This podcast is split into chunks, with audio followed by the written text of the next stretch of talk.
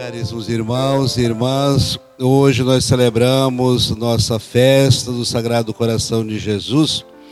E aí tem uma mensagem muito direta a todos nós que brota do coração de Jesus, é que o cristão nunca deve se contentar com aquilo que é que não é o mais perfeito, o melhor a santidade e a perfeição. Mesmo que nós não alcancemos a perfeição, mas a nossa meta deve ser sempre a perfeição, deve ser sempre a santidade, deve ser sempre a misericórdia, deve ser sempre o pleno, não nos contentar com migalhas de perfeição não nos contentar com migalhas de santidade, não nos contentar com migalhas de caridade, mas buscar favorecer que essa perfeição seja de fato uma prática em nossas vidas, seja de fato uma grande realização de cada um de nós que cremos. E aí, São Paulo, na primeira leitura, aponta essa perfeição, o caminho para se chegar a essa perfeição, dizendo que nós não somos mais e nem menos do que simples servidores e administradores da graça de Deus. Isso é importante.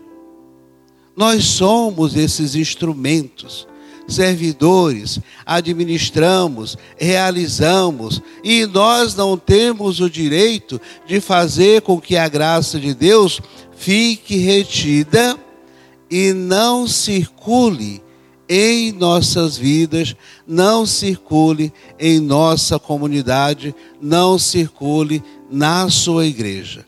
E ele diz: o caminho para a realização de, de sermos servidores da multiforme graça de Deus é sermos fiéis a Deus. E essa fidelidade a Deus não vai desestabilizar nossa caminhada, não. Quando nós somos fiéis a pessoas, a grupo de pessoas, e deixamos Deus de lado e Jesus e o Espírito Santo, aí nós estamos fragilizados. Porque quando alguém comete um pecado, aí a gente cai. Ah, mas eu confiava tanto na pessoa. Sim, vamos confiar nas pessoas. Mas as pessoas não são plenas, não são perfeição são pecadoras. E quando cai, a nossa obrigação não é criticar, mas pegar pela mão e diz: você pode melhorar, você pode buscar essa perfeição. Não se contente com a queda. Levante, vamos em frente, aprenda, tire a lição e se renove plenamente. É o que diz o Evangelho.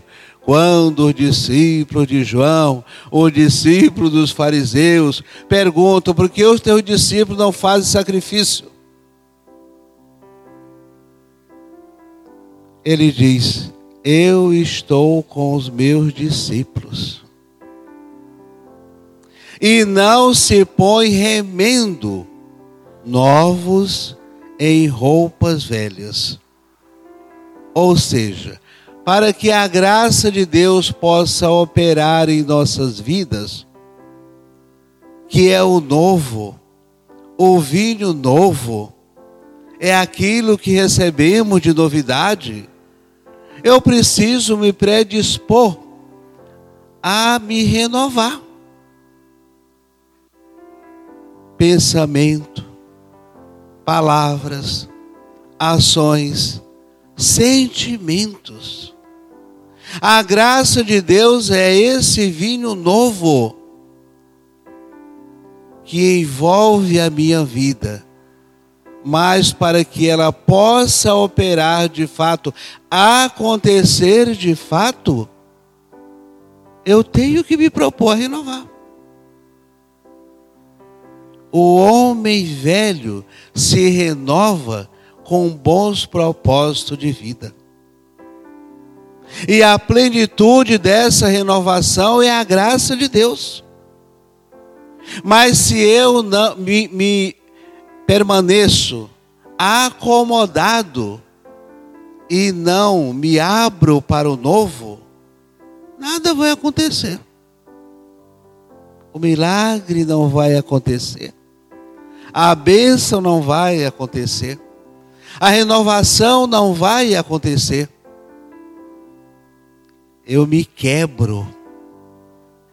Se eu não me renovar, eu não tenho estrutura para viver a renovação de Cristo, o novo. E aí nada acontece. E é por isso que Cristo põe essa parábola de hoje: vinho novo em odres novos, remendo novo em roupas renovadas, ou pelo menos com propósito de renovação, porque senão não há consistência. Um novo e outro velho, não acontece absolutamente nada. Não há renovação, não há uma estrutura não há uma integração e nem tampouco acolhimento. Se rasga, se quebra. E a graça e a misericórdia de Deus vem para plenificar, curar essas nossas fragilidades. Portanto, que sejamos fiéis e não fazemos uma opção pelo amor sem abrir mão do egoísmo. Se eu quero receber o amor, a plenitude, o novo de Deus, eu tenho que abrir mão do egoísmo, das minhas fragilidades.